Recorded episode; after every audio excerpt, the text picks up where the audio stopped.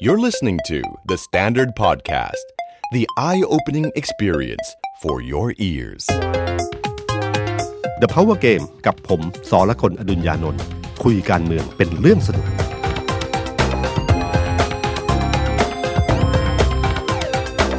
สวัสดีครับ ผมสอละคนอดุญญานนท์ครับ สวัสดีครับ ผมพลวุฒิสงสกุลคอนเทนต์ครีเอเตอร์การเมืองเดอะสแตนดาร์ดครับ ครับ ดีใจมากครับ พี่ ตุ้ม ได้เจอกัน โอ้โห ไม่ใช่เพียงแค่แค่คุณผู้ชมที่เฝ้ารอนะฮะ ครับ โคโฮสต์อย่างผมก็เฝ้ารอพี่ตุ้ มกลับมาเช่นกัน ผมก็เฝ้ารอตัวเองเหมือน กันครับ คือบอลพรีเมียร์ลีกเขาตอนนี้เขาพัก ครับ เขามีให้ บอลทีมชาติขั้น ใช่ใช่ครับ ครับ แต่จริงๆอะวันนี้ที่มาคุยเนี่ยอยากมาคุยเรื่องบอล แล้วฮะ อ่าเรื่องวันแดงเดือด ครับ นะฮะ อาทิตย์นี้ วันอาทิตย์นี้แมนยูกับลิเวอร์พูลครับ ครับ เจอกันอาทิตย์นี้ แต่ที่น่าสนใจก็คือว่า ครับ อาทิตย์ที่แล้วใช่ไหมครับ น่าจะเป็นวันแดงเดือดที่เมืองไทย ที่ อืม เดือดยิ่งกว่า แดงที่ว่านี่คือบิ๊กแดง ครับ เนี่ยแหละครับคือผมว่านี่คือสัญญาณที่น่าสนใจมากในเชิงการเมืองนะฮะเพราะว่าพลเอกอภิรัตคงสมพงศ์ผู้บัญชาการทหารบกนะค ครั รับ บ ก็บรรยายบรรยายบรรยายใช้ชื่อหัวข้อว่าแผ่นดินของเราในมุมมองความมั่นคง ฮะ ซึ่งผมว่าเขาเป็นการเอาวิทยาวิทยานิพนธ์ตอนแรกเขาพูดถึงว่าวิทยานิพนธ์เราก็นึกว่าจะเป็นเรื่องทางวิชาการเพียงอย่างเดียว ครับ แต่ปรากฏว่าไม่ใช่ แล้วก็มีการเตรียมการอย่างดี ครับ มีการชนคนมาเยอะมาก ฮะ นะครับมีทั้งสื่อมวลชน มีทั้งดารา มีทั้งกลุ่มต่างๆ มีนายทหาร มีคุณชูวิทย์ ครับ มีนักศึกษาอีก อ่า กลุ่มหนึ่งที่มานั่งฟังด้วย มี ใช่ไหม สไลด์ของเดอะสแตนดาร์ดด้วยครับพี่ ขึ้นมาอันแรกเลย ลุ้นอยู่ใช่ไหมลุ้นครับลุ้นว่าท่านจะพูดว่าอะไร ครับ นะครับ แล้วก็ปรากฏว่าจริงๆ เนื้อหาในนั้นเนี่ยครับน่าสนใจมาก ฮะ เอ่อเป็นครั้งแรกที่เราเห็นพลเอกอภิรัตน์เนี่ยเอ่อผมว่าเตรียมการมาอย่างดีนะครับในการพูด แต่เนื่องจากท่านไม่ใช่นักพูดมืออาชีพ ครับ ฉะนั้นเวลาพูดเนี่ยอาจจะมีลีลาแบบทหาร แล้วก็พูดแบบเอ่อไม่ได้แบบไม่ได้แบบนักพูดที่แบบพูดแล้วลื่นไหลอะครับ คือเขาจะมีไมค์ลอยใช่ไหมฮะ ครับ วันนั้นเราเห็นมีไมค์ลอย มีไมค์ลอยแล้วก็มีจอ ใช่ฮะ แล้วก็ท่านพยายามที่การมีไมลอยที่ไม่ต้องถือเนี่ยครับไมลอยที่ไว้ที่มุมปากเนี่ย ครับ มันก็สามารถที่จะสามารถเดินไปเดินมาได้ อ่า เหมือนนักพูดทั่วๆ แบ ไป บเท็ดทอกเลย นั่นแหละครับ แต่ปรากฏว่า ผมเชื่อว่าท่านคงหห่วงสคริปต์อยู่ ครับ นะครับเดินไปนิดเดียวท่านก็เดินกลับมา แล้วก็แล้วก็มาดูตลอดนะครับเราจะเห็นอยู่ตรงนี้ตลอดแล้วก็มีภาษาต่างๆ ที่ใช้ก็เป็นภาษาที่ที่เราคุ้นชินในแน่ว่าเป็นภาษาในแบบทหารนะครับ ฮะ ที่ออกมา เรื่องที่เรื่องที่พูดเนี่ยนะครับ ผมว่าน่าสนใจ เพราะว่านอกเหนือจากการพูดเรื่องอดีต เรื่องความมั่นคงต่างๆแล้ว ครับ พูดถึงเรื่องไฮบริดใช่ไหมฮะ ฮะสงครามแบบไฮบริด ไฮบริดคือลูกผสม ลูกผสม นะครับ ซึ่งจริงเนี่ย ตอนนี้มันมีรถ EV แล้ว ครับ นะครับมันไฮบริดมันเริ่มเป็นล้าสมัยไปนิดนึงนะครับ ก็ปรากฏว่าเรื่องที่เขาพูดมาทั้งหมดเนี่ย คนที่โดนเต็มๆแน่นอนก็คือพักอนาคตใหม่ แล้วฮะผมนึกว่าโจโฉหว่องสิ คือแม้ว่าจะพยายามนะครับอย่างเช่นมีรูปคู่ ครับผม ซึ่งพยายามปิดคนคนหนึ่ง ฮะ เขาเรียกว่าพูดให้ชัดแต่เตะไม่ถึง ครับ แต่จริงๆมันชัดเหลือเกิน เงามาชัด มี เป๊ะ เงา ฮะ เป๊ะเลยนะเหลี่ยมมาเลยนะครับ ผม ก็เนี่ยแหละครับก็คือเป็นรูปของคู่ระหว่างคุณธนาธรกับโจชัววอง ครับ แล้วก็มีการพูดถึงเรื่องฮ่องกงขึ้นมานะครับพูดถึงเรื่องการส่งสารถึงคนรุ่นใหม่ แล้วก็พูดถึงเรื่องอันหนึ่งคือเรื่องคอมมิวนิสต์ นะฮะซึ่งผมว่าจริงๆเนี่ยเอ่อหลายประเด็นที่ท่านพูดมา มันมีพูดถึงประเด็นเรื่องความมั่นคงเรื่องภาคใต้ แล้วก็พูดถึงเรื่องของมาตราหนึ่งที่มีนักวิชาการคนหนึ่งเสนอ ขึ้นมาให้แก้ไขรัฐธรรมนูญมาตราหนึ่ง ครับ ซึ่งเป็นเรื่องของอาณาจักรของรัฐ ฮะ นะครับที่แบ่งแยกไม่ได้ เป็นรูปของรัฐ ครับ ฮะ ซึ่งพอเรื่องนี้พูดขึ้นมาปุ๊บเนี่ยมันโยงใยไปถึงคนที่อยู่อยู่บนฟลอร์ด้วย ก็คือไม่ใช่นักวิชาการคนนั้นเดียว มันเป็นพรรคฝ่ายค้าน ฝ่ายค้าน พักร่วมฝ่ายค้าน ครับ ซึ่งหลายคนก็บอกว่าเฮ้ยต่อไปอยู่บนเวทีด้วยกันไม่ได้เลยนะ อ่า อ๋อพูดอะไรผมต้องรับผิดชอบด้วย แล้วฮะ นะครับ ปกติพี่ตุ้มจะเป็นคนพูดครับ แต่เรื่องนี้มันเนี่ยของเรามันมีโปรดิวเซอร์ด้วยครับ นะครับซึ่งโปรดิวเซอร์เขาต้องรับผิดชอบเรื่องสิ่งเหล่านี้ด้วย เพราะเขา ค ไม่ รับ ตัดออกเลยนะครับครับก็คือจริงๆ ทั้งหมดเนี่ยคือเขาพยายามพูดเรื่องราวเกี่ยวกับความมั่นคง แล้วก็แตะแตะแตะไปทั้งหมดเนี่ยมันวิ่งไปหาพรรคอนาคตใหม่ ฮะ ทั้งคุณธนาธรอาจารย์ปิยบุตร ครับ นะฮะแล้วก็เออมันเหมือนกับว่า มันเหมือนกับว่าสิ่งที่เขาหวั่นกลัวเนี่ยถ้าผมดูจากทั้งเรื่องทั้งหมดเนี่ยเขาหวั่นกลัวในเรื่องของพรรคอนาคตใหม่ พูดถึงเรื่องการแก้ไขรัฐธรรมนูญ และเขาหวาดกลัวปรากฏการณ์ที่ฮ่องกง ฮะ ฮ่องกงนี่คือปรากฏการณ์ของคนรุ่นใหม่ที่ออกมาประท้วง ครับ เด็กที่ถูกยิงคนแรกที่ใช้กระสุนจริงและโดนยิงนะอายุ 14นะ ฮะ มันย้อนถ้าย้อนยุคกลับไปสู่ประวัติศาสตร์ไทยเนี่ยมันคือช่วงเวลาของ 14 ตุลา ครับ 14 ตุลาเนี่ยมันเป็นการร่วมกันของนักศึกษา แล้วก็ส่วนหนึ่งเนี่ยนักเรียนเข้าร่วมด้วยนะครับ นั่นคือปรากฏการณ์ที่ไม่ค่อยเกิดขึ้นในเมืองไทยเท่าไหร่ว่าเด็กนักเรียนระดับรุ่นรุ่นนั้นเข้ามา ที่ฮ่องกงเนี่ยมันเป็นการสู้กันระหว่างกลุ่มคนของที่เป็นเด็กที่สู้กับอนาคตของเขา ซึ่งเขารู้สึกว่าเขาเคยชินกับระบอบของฮ่องกงในอดีต ซึ่งสมัยที่จีนเอ่อยังยังเป็นเอ่ออังกฤษยังดูแล อังกฤอษยั ยู่ งดูแลอยู่ ครับ ก็เป็นแบบกึ่งประชาธิปไตยเต็มที่ ครับ เขาก็กลัวเกรงในเรื่องของของจีนที่จะเข้ามาฉะนันเขาเขาสู้เพื่ออนาคตของเขา ผิดถูกเป็นอีกเรื่องหนึ่ง เพราะว่ามันเป็นในแง่ของจีนเขาก็ต้องคิดในมุมของเขาเหมือนกันว่ามันเป็นฮ่องกงคือส่วนหนึ่งของเขานะครับเขาพยายามให้เกิดระบบที่เปิดว่างในฮ่องกงพอสมควรอยู่เหมือนกัน ครับ แต่นี่คือความบั่นวิตกที่ผมรู้สึกว่าเขามองเห็น มันพอย้อนกลับมาเมืองไทยวันนี้เนี่ย ซึ่งคนมองว่าพักที่มีบทบาทกับคนรุ่นใหม่ หรือคนรุ่นใหม่เลือกพักนี้มากที่สุดคือพักอนาคตใหม่ ครับ ฉะนันเป้าหมายมันเลยไปอยู่ที่พักอนาคตใหม่ แต่ประเด็นหนึ่งที่ผมว่า บิ๊กแดงพลาดมากก็คือการพูดเรื่องคอมมิวนิสต์ อืม เพราะว่าคอมมิวนิสต์เนี่ยมันเขาย้อนยุคไปถึงปี 19 ตอนนั้นผมจำได้ว่ามันมีความหวาดกลัวคอมมิวนิสต์เพราะมันหวาดกลัวจริง คอมมิวนิสต์มันมีมีสองขั้วขั้วหนึ่งคือสหภาพโซเวียตขั้วหนึ่งคือจีน ครับ นะฮะแล้วก็นะมันลุกเข้ามาที่ลาว เวียดนาม กัมพูชา ที่เขา นะคบ เรียกว่าโดมิโนใช่ไหม โดมิโนใช่ครับ ภาวะตอนนั้นเนี่ยฝ่ายความมั่นคงใช้วิธีการคือทำยังไงก็ตามทีต้องวาดภาพคอมมิวนิสต์ให้น่ากลัวที่สุด ครับ เหมือนผีตัวหนึ่ง มีวาดเป็นปาเป็นปีศาจเลย เป็นโปสเตอร์ไปเลย ถ้าเราไปดูประวัติศาสตร์เก่าๆ จะเห็นภาพเหล่านั้นเต็มที่นะครับ ครับ แต่วันนี้มันไม่เหมือนเดิม ผมเปรียบเทียบอย่างนี้ ครับ มันเหมือนกับสมัยก่อนเนี่ย เราเคยดูหนังแม่นาคพักขนง ครับ ผีแม่นาคน่ากลัวมาก น่ากลัวมาก แต่พอยุควันนี้เนี่ย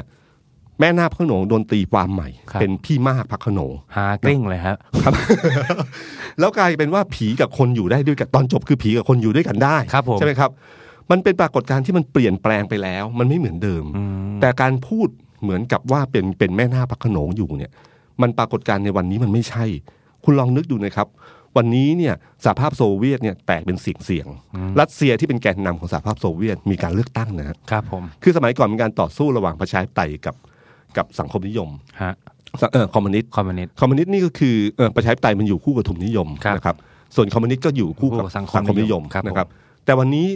ขั้วหนึ่งเนี่ยมีการเลือกตั้งแล้วนะนะครับ ในขณะจิที่จีนเนี่ยครับเวลาเราพูดถึงประเทศที่เป็นมหาอำนาจทางเศรษฐกิจเนี่ยจีนอยู่อันดับต้นๆนะ ค ครั รับ บผม น่าจะอยู่อันดับสองด้วย ฮะ ซ้ำณวันนี้นะครับ เวลาพูดถึงว่ามหาเศรษฐีคนรวยนะ ฮะ แบบทุนนิยมนะ ครับ เราได้ยินชื่อแจ็คหมา ฮะ พอพูดถึงเรื่องของบริษัทใหญ่ ๆ ที่ระดับโลก เราได้ยินอาลีบาบา เราได้ยินหัวเว่ย ครับ เราได้ยินชื่อบริษัทจีนเต็มไปหมดเลย โลกมันเปลี่ยนไปแล้ว โลกมันเปลี่ยนไปเยอะมากแล้วนะครับ แล้วเวลาพอพูดเรื่องนี้ขึ้นมาปั๊บคนก็เริ่มสงสัยว่าเฮ้ยตกลงคอมมิวนิสต์มันดีหรือไม่ดีแน่ เพราะว่าคนที่ฮ่องกงเด็กที่กำลังต่อสู้ที่ฮ่องกงเนี่ยเขาต่อสู้เพื่อประชาธิปไตยนะครับ นะครับ ส่วนที่คุณพูดถึงจีนเนี่ยจีนเป็นคอมมิวนิสต์นะ ฮะ เราเพิ่งซื้อเรือเรือดำน้ำจาก อ่า คอมมิวนิสต์นะฮะ มีคนแซวแบบนี้แหละฮะ ใช่ไหมครับ อันนี้คือเรื่องราวที่มีคนพูดเรื่องนี้เยอะมาก โดยที่ไม่รู้ว่าเมื่อไม่กี่วันหลังจากที่พูดไปไม่กี่วันเนี่ยสหรัฐอเมริกาเนี่ยสภาสภาผู้แทนราษฎรเนี่ย ครับ ออกพรบขึ้นมาหนุนฮ่องกง อืม นี่คือความความแบบนี่นี่นี่คือไฮบริดจริงๆฮะลูกผสมไปมางงงๆกันอยู่ว่าเป็นยังไงบ้างฉะนันผมว่าตอนนี้พอเขาพูดประเด็นนี้ขึ้นมามันก็เลยกลายเป็นจุดหนึ่งที่เป็นจุดที่ตำหนิเหมือนกับปลุกผีเรื่องเก่าขึ้นมาขึ้นมา แล้วก็ทำให้พอเวลาพูดเรื่องนี้ขึ้นไปปั๊บพอวันรุ่งขึ้น อาจารย์ปิยบุตรออก ครั มา บ ออกมาแถลงเลย ออกมาบรรยาย อาจารย์ปิยบุตรต้องยอมรับว่าวันนั้นเนี่ย ผมว่าท็อปฟอร์มมาก ครับ ใช้เวลาแค่หนึ่งวัน แล้วก็ล้อคำว่าล้อนี่หมายถึงว่า พูดบิ๊กแดงพูดแบบไหน เขาเอาเรื่องนั้นมาพูดล้อเลียนเลย ใช่ นะครับ อย่าง แล้ว เช่น เขาก็ตั้งหัวข้อ ใช่ ล้อด้วย คือ แผ่นดินของเราในมุมมองประชาธิปไตย ครับ บทบาทของประชาชนในการสร้างชาติ อะไร คือล้อกับหัวข้อที่ อะไรมีสามข้อเขามีสามข้ออะไรมี ครับ แปดข้อเขามีแปดข้อ ครับ แล้วประเด็นสำคัญที่สุดก็คือเรื่องมาตราหนึ่งที่เราพูดกันเมื่อกี้ ครับ เขาพูดชัดเจนเลยว่ามันมีมาตราสองห้าห้ากับสองห้าหกใช่ไหมฮะ ครับ ที่บอกชัดเจนว่ารูปของรัฐเนี่ยแก้ไม่ได้ ครับ นะครับสถาบันพระมหากษัตริย์แตะไม่ได้ ครับ ฉันไม่ต้องพูด ยังไงมันแก้ไม่ได้อยู่แล้ว ฮะ นะครับ พอประเด็นหมัดนี้หมัดเดียวนี่ผมว่าเฮ้ยมันมันมันพลิกเกมเลยนะฮะมันทิ้งไพ่ปึ้งจบเลย เรื่องนั้น ส่วนเรื่องที่สองเรื่องคอมมิวนิสต์เนี่ย ผมว่าวันเอ๊ะวันนั้น ปิอาจารย์ปิยบุตรพูดนิดหน่อยไม่ไม่มาก นิดหน่อยครับ ครับ แต่สังคมข้างนอกอะพูดเยอะ ครับ เรื่องคอมมิวนิสต์ค่อนข้างเยอะนะครับ ประเด็นวันนั้นเนี่ยเป็นวันที่ที่น่าสนใจตรงที่ว่าอาจารย์ปิยบุตรเนี่ยออกมาพูดเสร็จปั๊บเขาไปไปแจกลายเซ็น ที่งานสัปดาห์หนังสือง านงานมหากรรมหนังสือครับ ที่ ที่เมืองทองธานี ฮะ เป็นปรากฏการณ์ที่นึกไม่ถึงนะพอไปปุ๊บ ถ่ายรูป ที่ คู่กับอาจารย์วิษณุเลย เอ่ออ่ะอันนั้นเรื่องหนึ่ง อีกเรื่องหนึ่งก็คือว่าคนที่เข้ามาต่อคิวขอลายเซ็นเนี่ย ครับ ยาวเหยียดมาก ยาวแบบยาวมาก คนบางคนใช้เวลา 40นาทีถึงหนึ่งชั่วโมง ขอลายเซ็นจันทร์ โอ้โหอย่างกับ จันทร์ปิยบุตร ดาราเลยนะ เป็นเหมือนดาราเลยครับ แล้วรูปที่ถ่ายมา คนที่เข้ามาขอลายเซ็นเนี่ยเป็นคนหนุ่มสาวทั้งสิ้น ผมว่านี่คือสิ่งที่น่าสนใจมาก เพราะว่าถ้าจำได้ว่าบิ๊กแดงพูดอะไรกับคนรุ่นใหม่นะเขาพูดถึงคนรุ่นใหม่ เพราะเขากลัวว่าคนรุ่นใหม่เนี่ยมีโอกาสที่จะโดนปลุกปั่น ฮะ ทางโซเชียลมีเดียโดยอะไรต่างๆมากมายเนี่ยซึ่งสิ่งเหล่านี้ผมว่าในมุมหนึ่งเนี่ยคนรุ่นใหม่เองเนี่ยถ้าเราเราลองนึกย้อนตัวเองนะฮะ ครับ ถ้าเราอายุสิบแปดเราอายุยี่สิบเราอายุยี่สิบสองแล้วมีใครคนใดคนหนึ่งมาบอกเราว่า ระวังนะ เป็นเด็กที่จะโดนปลุกปั่นจากคนกลุ่มหนึ่ง ปั่นหัว อ่าจากโซเชียลมีเดียผมว่าถ้าเราเป็นเด็กเราคงไม่ค่อยชอบเท่าไหร่นะ ครับ เหมือนกับว่าไม่ยอมรับว่าเราเป็นผู้ใหญ่แล้ว อืมดูถูกเราจังเลย อืมผมว่าสิ่งไอ้ปมเหล่านี้แหละครับที่ที่น่าสนใจว่า พอเขาพูดคำนี้ขึ้นไปเนี่ย อย่าคิดว่าปฏิกิริยาที่เกิดขึ้นเนี่ยจะเป็นบวก ห ฮะ รือเหมือนเอ่อเหมือนเด็กจะยอมรับว่าเออนี่เป็นคำเตือนด้วยความหวังดี ฮะ ภาพตรงนี้แหละครับที่มันผมว่า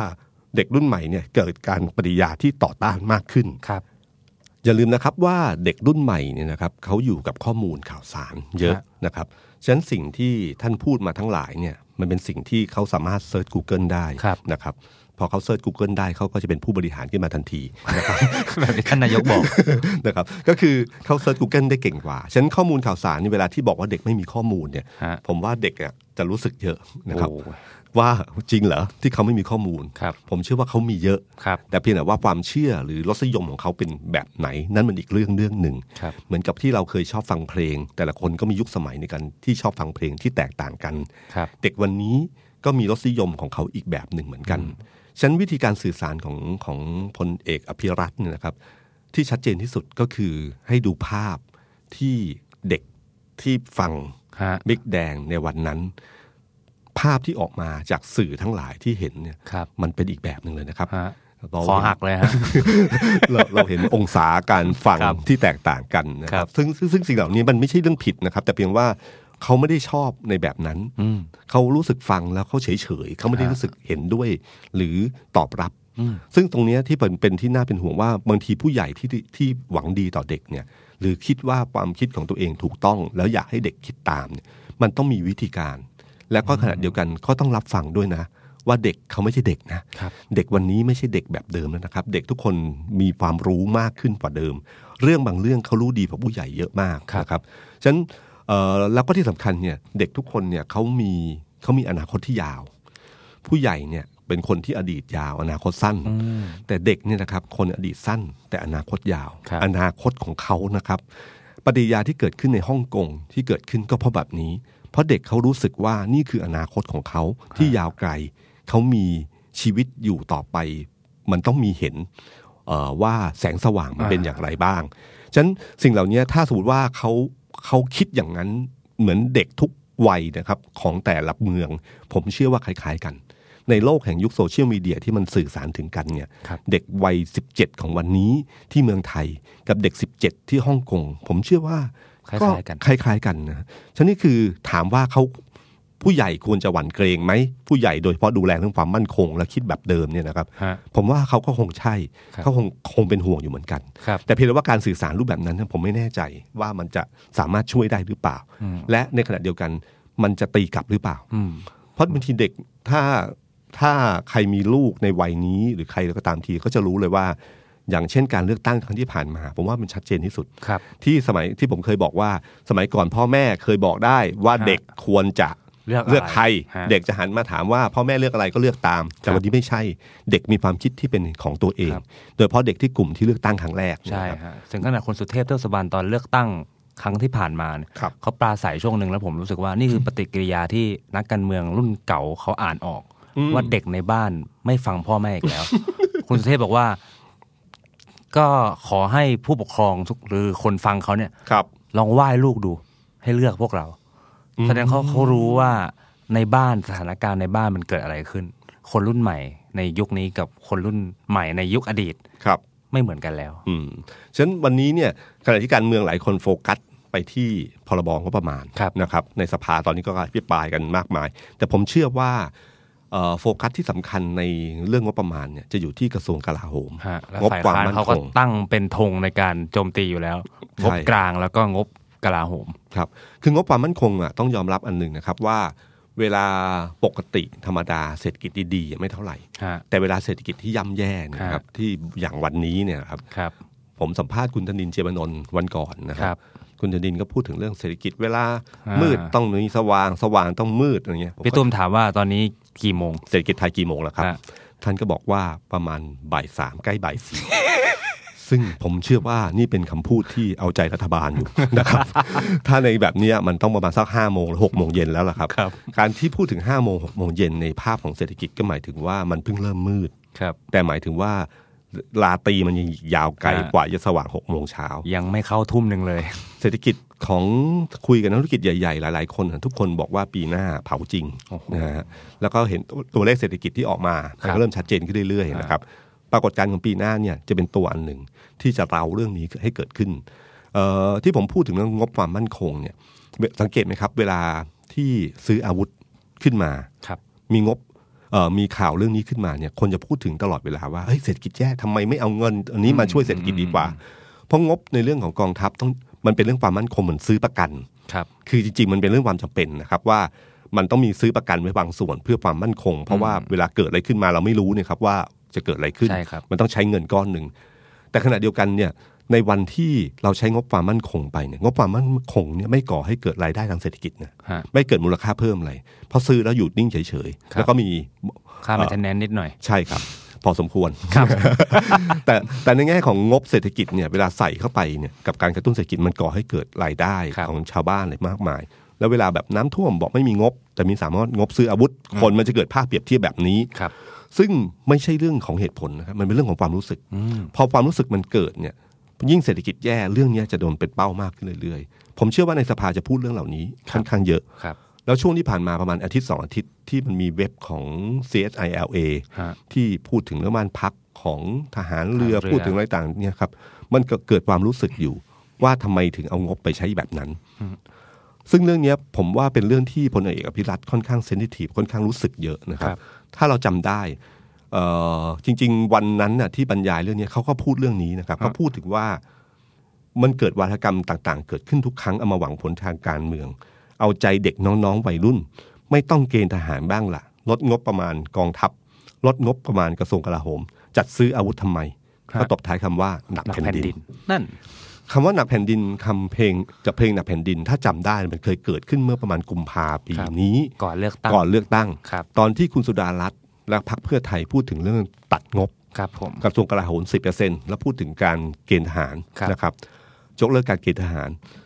พลเอกพิรัตบอกเลย ออกมาพูดทันเลยว่าหนักแผ่นดิน แล้วก็เอาเพลงเนี้ยไปเปิด เปิดทั่วกองทัพบกเลยฮะ วิทยุ ครับ กองทัพบกนะครับ ซึ่งผมว่าเนี่ยคือวิธีการคิดว่ายังอยู่ในยุคที่ยังใช้วิทยุกองทัพบกอยู่ในการสื่อสารเพลง เขา นี้ ฟังพอดแคสต์กันแล้วนะครับ ครับ พอดแคสต์ดีๆของ The Standard นะครับก็ก็เนี่ยครับคือวิธีคิดทำพอพอพูดถึงคำว่าหนักแผ่นดิน ผมก็นึกถึงย้อนกลับไปครั้งก่อน แล้วมันก็กลายเป็นประเด็นเดียวกัน ก็แปลว่ามีความกังวลอยู่เรื่องนี้อยู่ไม่น้อย แล้วก็พอหลังจากอันเนี้ยมันก็พอพูดถึงเรื่องงบประมาณครั้งนี้เอ่อพรบงบประมาณที่จะเรื่องมีเรื่องเรื่องของกลาโหม แล้วก็พักฝ่ายการตั้งเป้าไว้เนี่ย ผมว่าเชื่อเรื่องเนี้ยจะเดือด จะกลายเป็นประเด็นเรื่องใหญ่เรื่องหนึ่ง เพราะว่าเป็นการตรวจสอบ ที่ผมรู้สึกเป็นการตรวจสอบอย่างจริงจังมากกว่าครั้งอื่น ฮะ ๆ ไม่พูดถึง 5 ปีของตอนยุคคอสช แต่ในช่วงของรัฐบาลประชาธิปไตยทั่วๆไป ส่วนใหญ่จะเอาใจทหาร ครับ แต่คราวเนี้ยผมเชื่อว่าจะมีการตรวจสอบอย่างจริงจัง แล้วเรื่องนี้จะกลายเป็นประเด็นประเด็นหนึ่ง โฟกัสของการเมืองแม้ว่าจะอยู่ที่ตรงนี้ก็ตามที ของพรบงบประมาณ ซึ่งในใจผมผมเชื่อว่าคงผ่าน ครับ คงไม่มีอะไร ฮะ เพราะว่ามันใช้เสียงข้างมาก ครับ นะครับ แล้วก็เสียงแม้จะปิ่มน้ำเนี่ย แต่ยังไงก็ตามทีอ่ะสสทุกคนในช่วงนี้ไม่มีใครอยากเลือกตั้ง ครับ นะครับ ถ้านำไปสู่การยุบสภาหรือการปรับคลมออะไรก็ตามที่มันมีความไม่แน่นอน สุดท้ายแล้วผ่าน ผ่าน ผมเชื่อมั่นว่าอย่างนั้นนะครับ อันนี้ทายไว้ ดังนั้นเกมการเมือง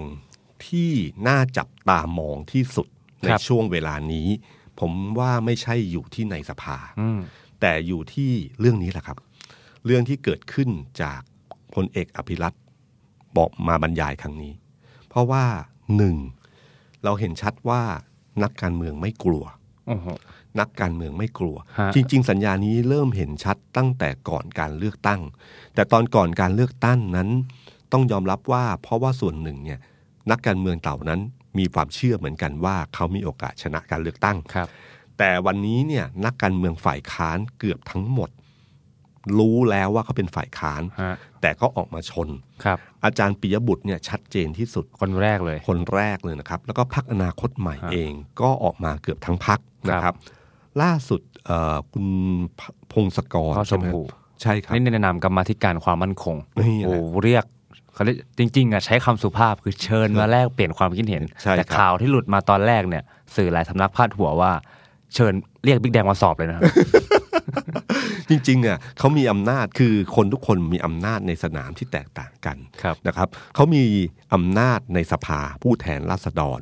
เป็นตัวแทนของราษฎรในการที่จะตรวจสอบต่างๆ กันมาธิการเนี่ยก็มีสิทธิ์ที่จะเรียก ครับ ข้าราชการประจำมาแลกเปลี่ยนความคิดเห็นได้ ครับ อยู่ ซึ่ง ดี อ่า ๆซึ่งปรากฏการณ์นี้ไม่เคยเกิดนะครับ ที่จะกล้าเรียกผอบอทบ ครับ มาคุยด้วยนะ ฮะ ครับ ซึ่งผมไม่รู้ว่าสุดท้ายแล้วจะมาหรือไม่มา